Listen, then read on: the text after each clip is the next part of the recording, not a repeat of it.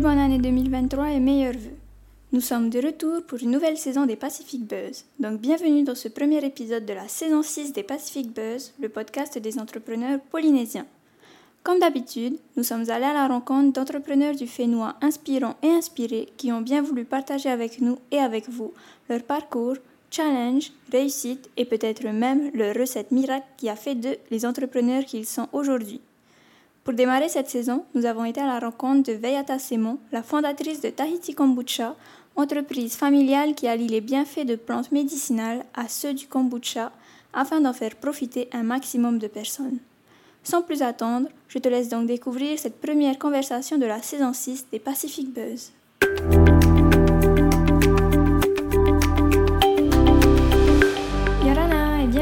Ce nouvel épisode des Pacific Buzz. Aujourd'hui, nous sommes avec Veyata, fondatrice de l'entreprise Tahiti Kombucha. Veyata Yorana. Yorana.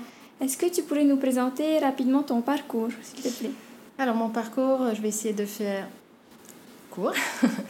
Euh, j'ai essentiellement travaillé euh, en tant que salarié euh, dans le monde automobile en tant que commercial. Ça a duré un peu plus d'une dizaine d'années. Ensuite, je me suis orientée vers une société de, de, de, vente de boissons pour les entreprises locales, hôtels, restaurants. Euh, et puis, euh, j'ai dû, euh, dû me résigner à changer mon, mon parcours parce que j'ai été, été diagnostiquée d'une maladie qui a un petit peu changé ma, ma, vie et ma conception de ce que je voulais en faire. il y a eu plusieurs choses qui sont intervenues durant cette phase, notamment on était au tout, tout, tout, tout début de, de du Covid, de, de tous ces événements. ça m'a aidé dans la prise de décision et à, émerger d'une frustration euh, Tahiti Kombucha. Voilà. D'accord. Et est-ce que tu pourrais nous présenter un peu ton entreprise? Est-ce que tu es la seule à travailler à Tahiti Kombucha? Non. Non, alors c'est une petite entreprise familiale. Hein. Euh, toute ma petite famille m'a suivi, ma fille euh, qui s'occupe de la partie communication marketing. Euh, mon homme, bien sûr, qui m'a épaulé durant toute cette euh, expérience et qui m'aide encore beaucoup. Euh, donc c'est en famille. Aujourd'hui, on est sur un statut d'entreprise individuelle. donc aujourd'hui, on espère, pas on espère, c'est dans les tuyaux, mais on devrait agrandir la société en, accueillant un commercial Aujourd'hui, euh, nous avons aussi une stagiaire euh, en CAE que je forme sur le, sur le métier de brasseur de kombucha, qui est, qui est un métier en soi, hein, comme le brasseur de bière. Le brasseur de kombucha est un métier. Donc, c'est notre première euh, femme technicienne et j'en suis ravie parce qu'elle est extraordinaire. Elle est, elle est très calme, elle est assidue. et puis, c'est très valorisant pour moi de pouvoir former quelqu'un comme, comme elle.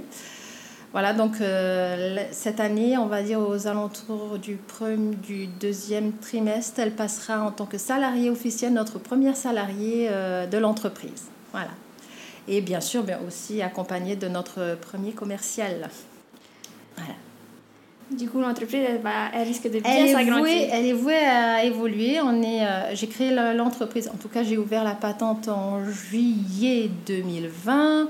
Donc, j'étais encore en poste pour, mon ancienne, pour l'ancienne société avec qui je travaillais. Euh, et puis derrière, ça s'est fait de fil en aiguille parce qu'on teste, on fait goûter aux amis. De fil en aiguille, les amis euh, te, conseillent, te disent tu devrais faire ci, tu devrais peut-être. Et puis finalement, euh, la réflexion s'est installée. et puis ben, on, teste, on expérimente. Et puis on voit que ça marche. Et puis on améliore. Voilà. Donc oui, on espère que cette année, ça va être un changement un changement même pour moi parce que bon, en étant patenté au départ, euh, de pouvoir gérer une petite entreprise avec tout ce qui englobe bien sûr l'entreprise. Je parle au niveau humain d'abord puisqu'il faut traiter aussi d'abord l'humain qui est la, qui est le centre de, l'entreprise. Parce que si j'ai pas mes partenaires, quand je parle de mes partenaires, je parle de ma fille, de mon homme, de ma stagiaire qui s'appelle Lovina. Euh, si elles ne sont pas là, je ne peux pas avancer. Donc elles sont rien sans moi, je suis rien sans elles, sans eux. Voilà. D'accord. Et ben, comme tu nous disais, tu as testé beaucoup avant de pouvoir te lancer. Dans ton parcours entrepreneurial, quelle est la meilleure leçon que tu aies apprise et à l'inverse, quelle serait la pire leçon? Alors, la leçon, c'est que. Alors, moi, j'ai pas fait les choses comme tout le monde, j'ai fait tout à l'envers. Euh, comme tout entrepreneur, on va démarrer par, un, par la, la réalisation d'un business plan. Donc, on va poser nos éléments, on va poser toutes euh, nos, souhaits, euh, nos idées sur papier. on va avoir une idée plus ou moins à court ou long terme, on fonctionne de ce qu'on veut, mais voilà, on va poser les idées et puis on va commencer à chiffrer. Et c'est que c'est là qu'à mon avis, en tout cas pour ma part, où j'ai été un petit peu, j'étais, j'ai pas été assez euh, gourmande, je dirais. Euh, on pense qu'une entreprise, elle va vite décoller, qu'on va vite être, je vais pas dire le mot, on va vite être millionnaire au bout de tant d'années. Non, c'est, non, voilà. Alors, vu que c'est une petite société, c'est de la production, donc il y a forcément derrière ça un critère de recherche, euh, d'ajustage, puisque là on est sur un produit que l'on qu'on va créer. Euh, donc ouais, c'est vrai que derrière ça, eh ben, il faut il faut faut pas être euh, il faut, faut être gourmand et se dire que ben voilà il faut prévoir. Donc c'est un peu, à mon niveau, c'est ce que j'aurais dû faire. Si je devais le refaire, je pense que j'augmenterais les, les, les, demandes, par exemple, au niveau de mes financements. Parce que c'est vrai qu'aujourd'hui, il y a des choses qui, ne, qui me paraissent évidentes parce que je, je, je, le vis au quotidien. Mais il y a trois ans, si on me disait maintenant tu devrais peut-être demander ça ou peut-être ça, mais non, ça me paraît. Voilà. Alors, quand je disais que j'ai fait les choses à l'envers, alors faut savoir que je suis assez autodidacte à la base. Je suis autodidacte euh, lorsque, euh, avant de monter Tahiti Kombucha, je me formais en œnologie. Alors j'ai pris 5 ans de formation en œnologie. Euh, c'est une passion. Et, et, derrière ça, c'est pour ça que j'ai travaillé pour une boîte qui, qui, vendait de, voilà, du vin, on va dire, entre autres. donc j'ai une sensibilité au niveau de l'œnologie, qui est la conception d'une bah, bouteille de vin, hein, mm. de, la réalisation d'un vin. Donc j'avais cette, cette, sensibilité qui me paraissait plus évidente pour moi, de, mais sur le papier. Là, on est sur de la théorie. Donc de pouvoir concevoir à une échelle un peu plus grande, c'est complètement différent. Donc j'ai commencé à expérimenter toute seule, en, vraiment euh, en, se disant que je pourrais y arriver toute seule. J'ai démarré, j'ai eu euh, pas mal de belles surprises qui étaient, qui étaient, qui étaient fatigantes. Et euh, il arrive un, un moment de, de, de, Quand tu commences à monter ta botte, il y a des moments où, oui, effectivement, tu as envie de lâcher parce que tu ne vas pas y arriver. Donc, si je devais reprendre en arrière, voilà, c'est de concevoir un peu plus richement mon, mes demandes de financement pour m'aider, pour avoir un roulement, pour pouvoir bien démarrer et aussi peut-être mieux m'informer, alors que ce soit juridiquement, euh, que ce soit euh, comptablement. C'est des petites choses que c'est vrai quand on est entrepreneur, on, ben, on apprend un petit peu sur le tas. Euh, fiscalement aussi, il y a des choses à savoir. Donc là, aujourd'hui, ben, j'ai pris soin de, de m'entourer. Bon, c'est pas fini, mais aujourd'hui, par exemple, je me forme en. J'ai pris une formation nationale de brasseur de kombucha qui mhm. n'existe que au Canada.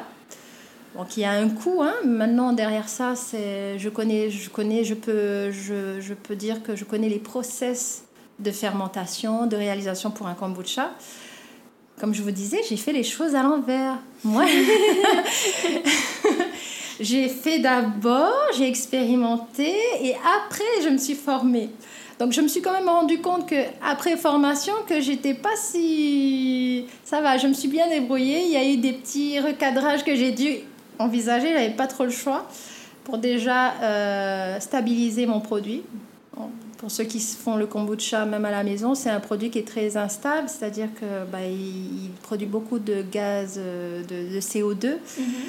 Euh, ceux qui savent, qui, qui font leur kombucha, ils ne seront pas surpris de, de, voir une bouteille qui peut exploser ou voilà, créer voilà, un beau geyser de, de kombucha dans la cuisine. ça, ça, ça arrive, ça arrive.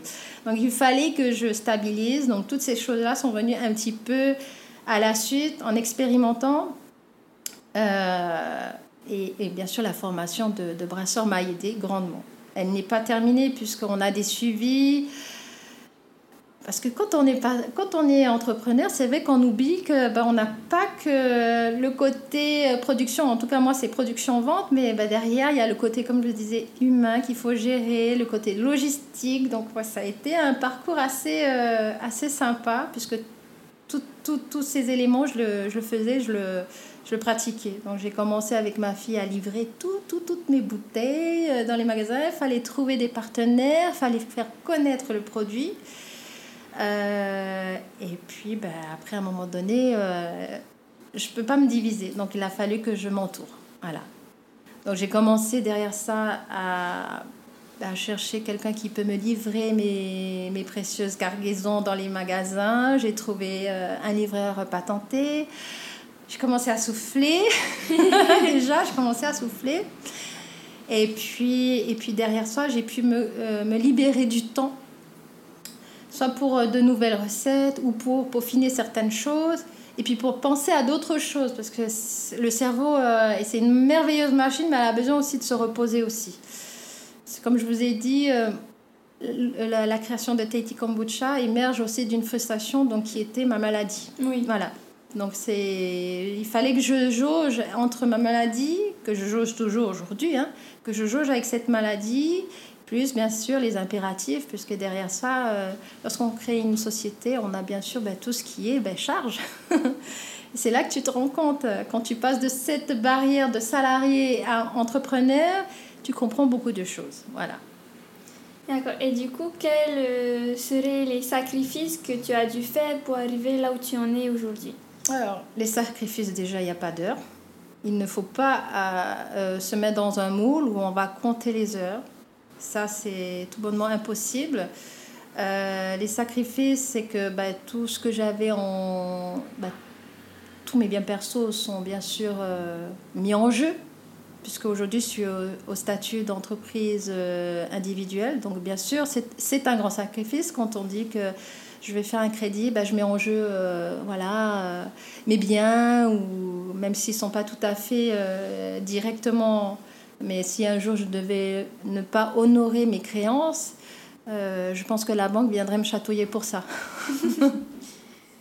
Euh, du coup, en parlant de ça, est-ce que tu pourrais nous parler des ingrédients de ton style d'entrepreneuriat? C'est quoi tes ingrédients à toi? Euh, La communication, la communication, la compréhension,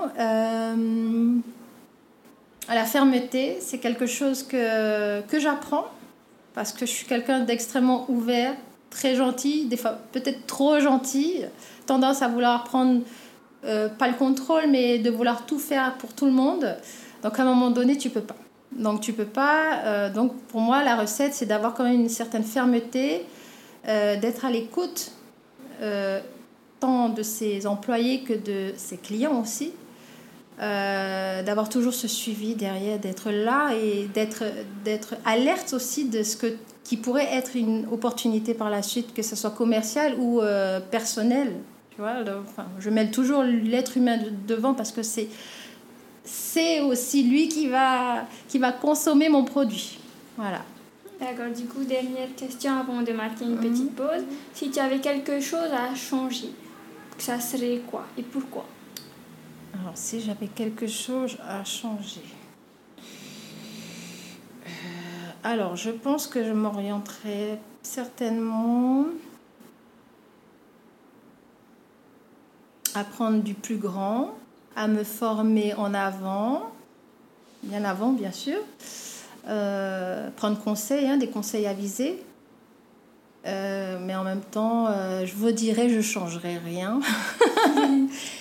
Parce que c'est l'expérience, euh, bon ou mauvais, qui fait qu'aujourd'hui, on peut derrière ça évoluer. Voilà. Aujourd'hui, je pense que je ne changerai rien. Je, je ferai qu'évoluer. Voilà. Ok. Voilà. Je, parce qu'elle n'est pas la même pour tous. Mais bon, c'est sûr qu'on aimerait. Euh, j'aurais voulu qu'au bout de la deuxième année, euh, je puisse faire d'excellents bénéfices. voilà, être numéro un. donc oui. Voilà. Mais aujourd'hui, non. Là, dans, à ce niveau-là, non, je pense que je ne changerai rien parce que c'est ce qui a fait qu'aujourd'hui j'en suis là et que j'ai ce certain raisonnement. D'accord, bah, je te propose de faire une petite pause.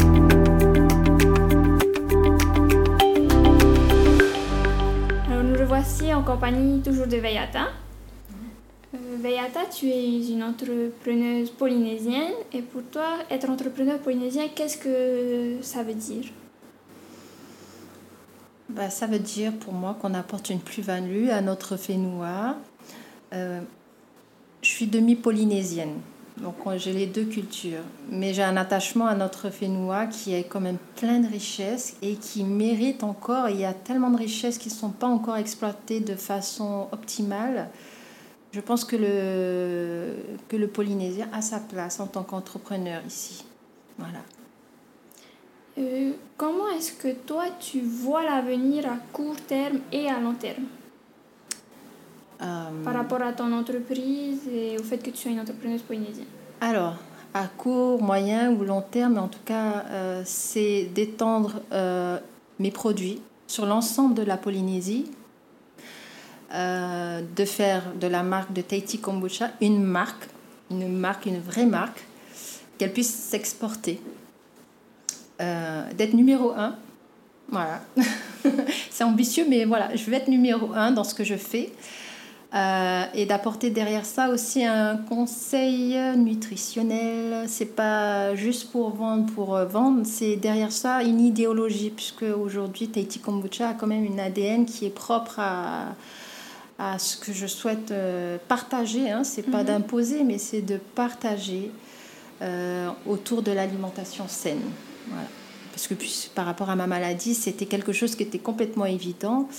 Euh, en Polynésie, on a quand même un, niveau d'obésité, et de, diabète qui est assez élevé. Je ne veux pas forcément forcer les gens à, à ne plus boire ce qu'ils boivent, mais au moins d'appliquer des changements sains. Et derrière ça, de pouvoir former nos jeunes. Euh, nos jeunes, euh, déjà, puisque c'est les adultes de demain, il ne faut pas l'oublier. quoi. Oui.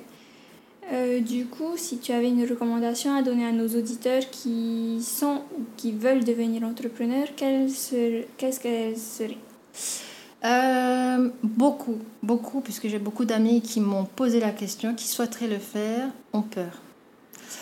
La peur, un peu comme tout entrepreneur, hein, je vous dirais. Hein. Moi aussi, des fois, il, m'arrive de me dire je vais avoir peur d'échouer. C'est souvent euh, la peur de l'échec. Mais l'échec en, en soi n'est pas un problème. L'échec, il ne faut, faut pas le voir comme un échec en soi, une fatalité. Je pense qu'il faut le voir comme un défi d'expérimentation. Et non de, de, de, se dire que lorsqu'on échoue, on est en marge de la société. Bien au contraire, c'est une expérience qui demande à être vécue et de la voir et de l'accueillir de façon, euh, euh, de façon à, à s'élever au-dessus d'une situation qui peut paraître un peu négative mais qu'au final, elle nous apprend énormément. Que ce soit sur nous, euh, euh, personnellement, commercialement, spirituellement, puisque de toute façon, on est, on est tous dotés de, de capacités. Hein. Euh, voilà, je pense qu'il faut se lancer. Beaucoup ont peur de se lancer parce que bien souvent, ils veulent lancer un produit parfait. Mm.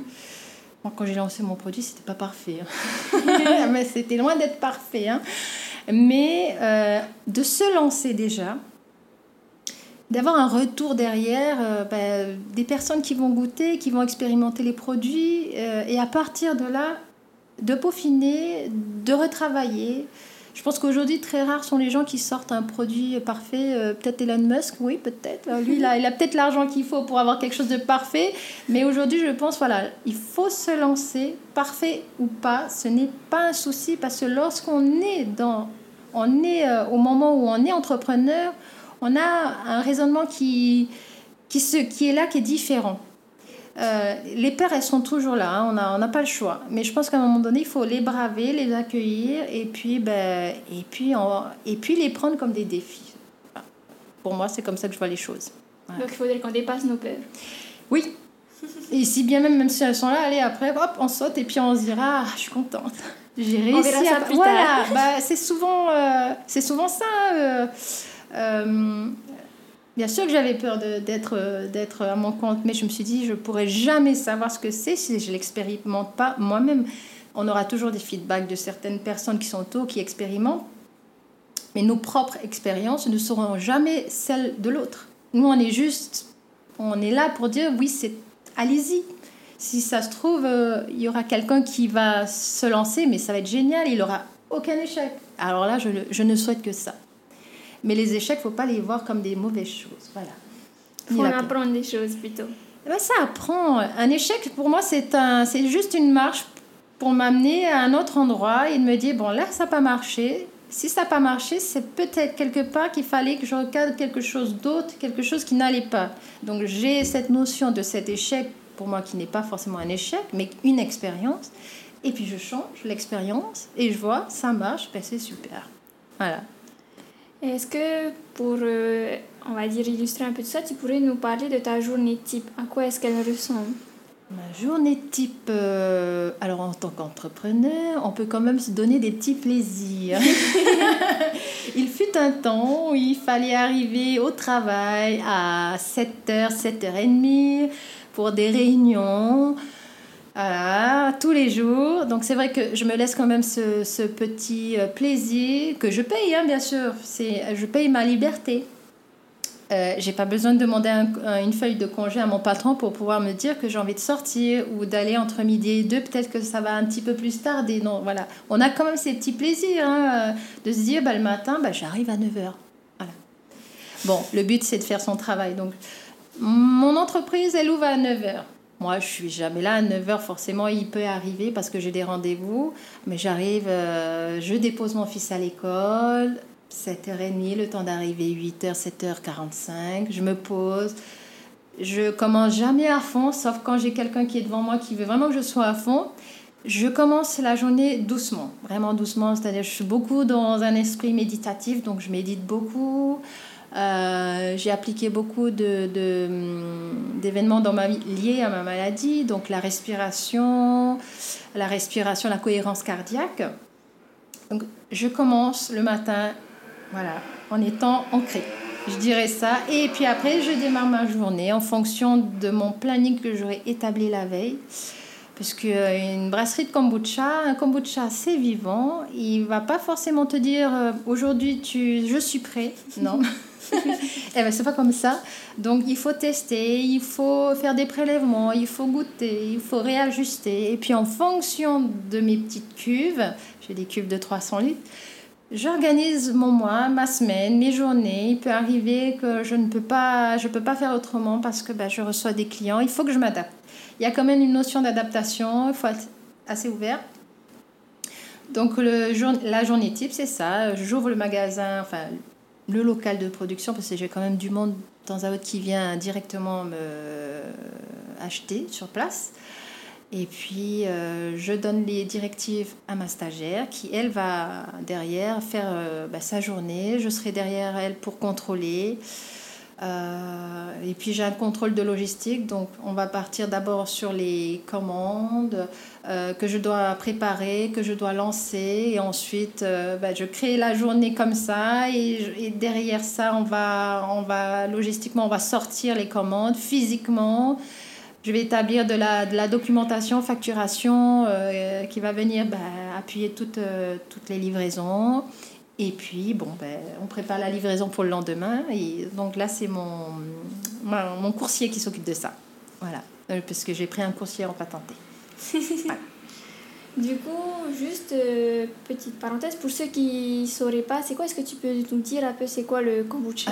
Le kombucha est une boisson fermentée qui est réalisée à, part, à partir d'un thé très sucré. Très sucré, quand je dis très, très sucré, c'est très sucré. Euh, dans lequel je vais déverser des levures et des bactéries.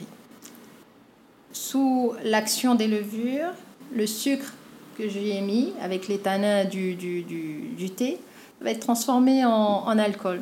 Les bactéries, elles vont reprendre le relais à un moment donné. Alors, c'est euh, une, fermentation, une fermentation qui se fait en deux phases. Une fermentation qui se fait d'abord avec de l'oxygène euh, donc les, levures vont se nourrir et elles vont, elles vont se nourrir de sucre, d'organismes et tout. Donc elles vont produire de l'alcool, elles vont, elles, vont elles vont relâcher aussi bien sûr des organismes qui sont très très bons pour nous, pour la santé, pour notre euh, système digestif. Euh, derrière ça, bah, elle produit aussi de l'alcool. Donc le but, c'est pas que je vende un produit alcoolisé. Donc je vais passer à la deuxième phase de la fermentation qui permettra de bloquer le travail des levures et de laisser les bactéries qui, elles, se nourrissent de l'alcool et va produire du CO2 pour rendre mes, boissons euh, pétillantes. Donc derrière ça, bah, je vais faire ma petite magie à la deuxième fermentation. Parce que tout le monde peut faire du kombucha, hein, euh, tout le monde peut en faire. Euh, ma particularité, c'est d'utiliser les plantes, des combinaisons de plantes médicinales que je vais bien sûr derrière euh, ben, caler, calibrer en fonction des dosages, euh, des goûts aussi. Hein. Donc cette deuxième fermentation qui se fera dans une cuve fermée, pas d'oxygène pendant quelques temps. Il faut compter à peu près un mois pour une fermentation complète.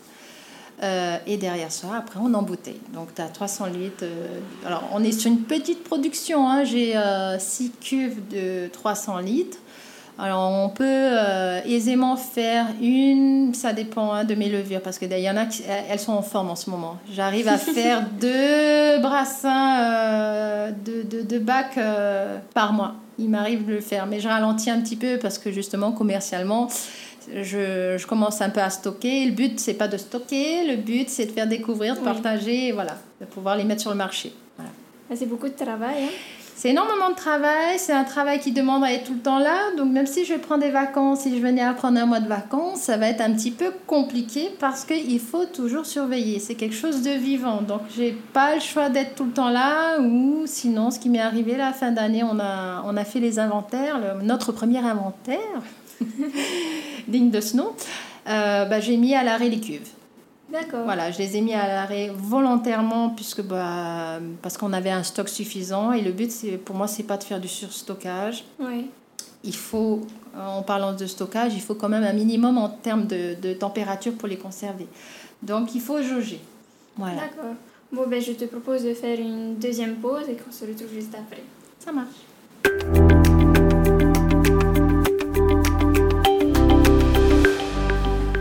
Voici après une courte pause. Euh, Veyata, est-ce que tu aurais une chose que tu n'as jamais osé dire en public à propos de ton parcours d'entrepreneuse? Que je n'ai jamais... Attends, je, cherche. Euh, là, tout de suite, je, je t'avouerai que il n'y a rien qui me vient, que j'aurais peur, parce que, bon, généralement, je suis assez ouverte. Je dis les choses assez ouvertement et de façon transparente. Euh, le gros, peut-être le plus gros truc, c'est peut-être de dire que j'ai eu des peurs d'échouer, oui, peut-être ça. Je ne l'ai pas forcément dit ouvertement, mais c'est quelque chose que je, forcément, j'ai ressenti. Comme tout le monde. Comme tout le monde, voilà. voilà. Est-ce que tu aurais une dernière pensée à partager à nos auditeurs? Alors, Un dernier mot, un petit conseil? Petit conseil, euh, bah, commencez petit si vous avez en tête de démarrer une boîte, on peut toujours voir très très grand. Mais vous pouvez démarrer aussi avec un petit pour faire du très grand. Voilà, c'est mon conseil. Et démarrer, même si c'est pas parfait, faut démarrer. Ok, bah super, merci. Avec plaisir.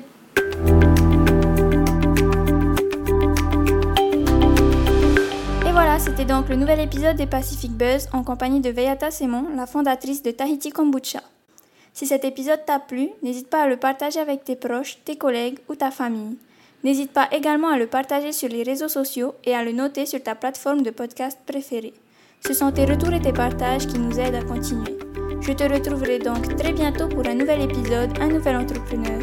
D'ici là, prends bien soin de toi et à bientôt. Nana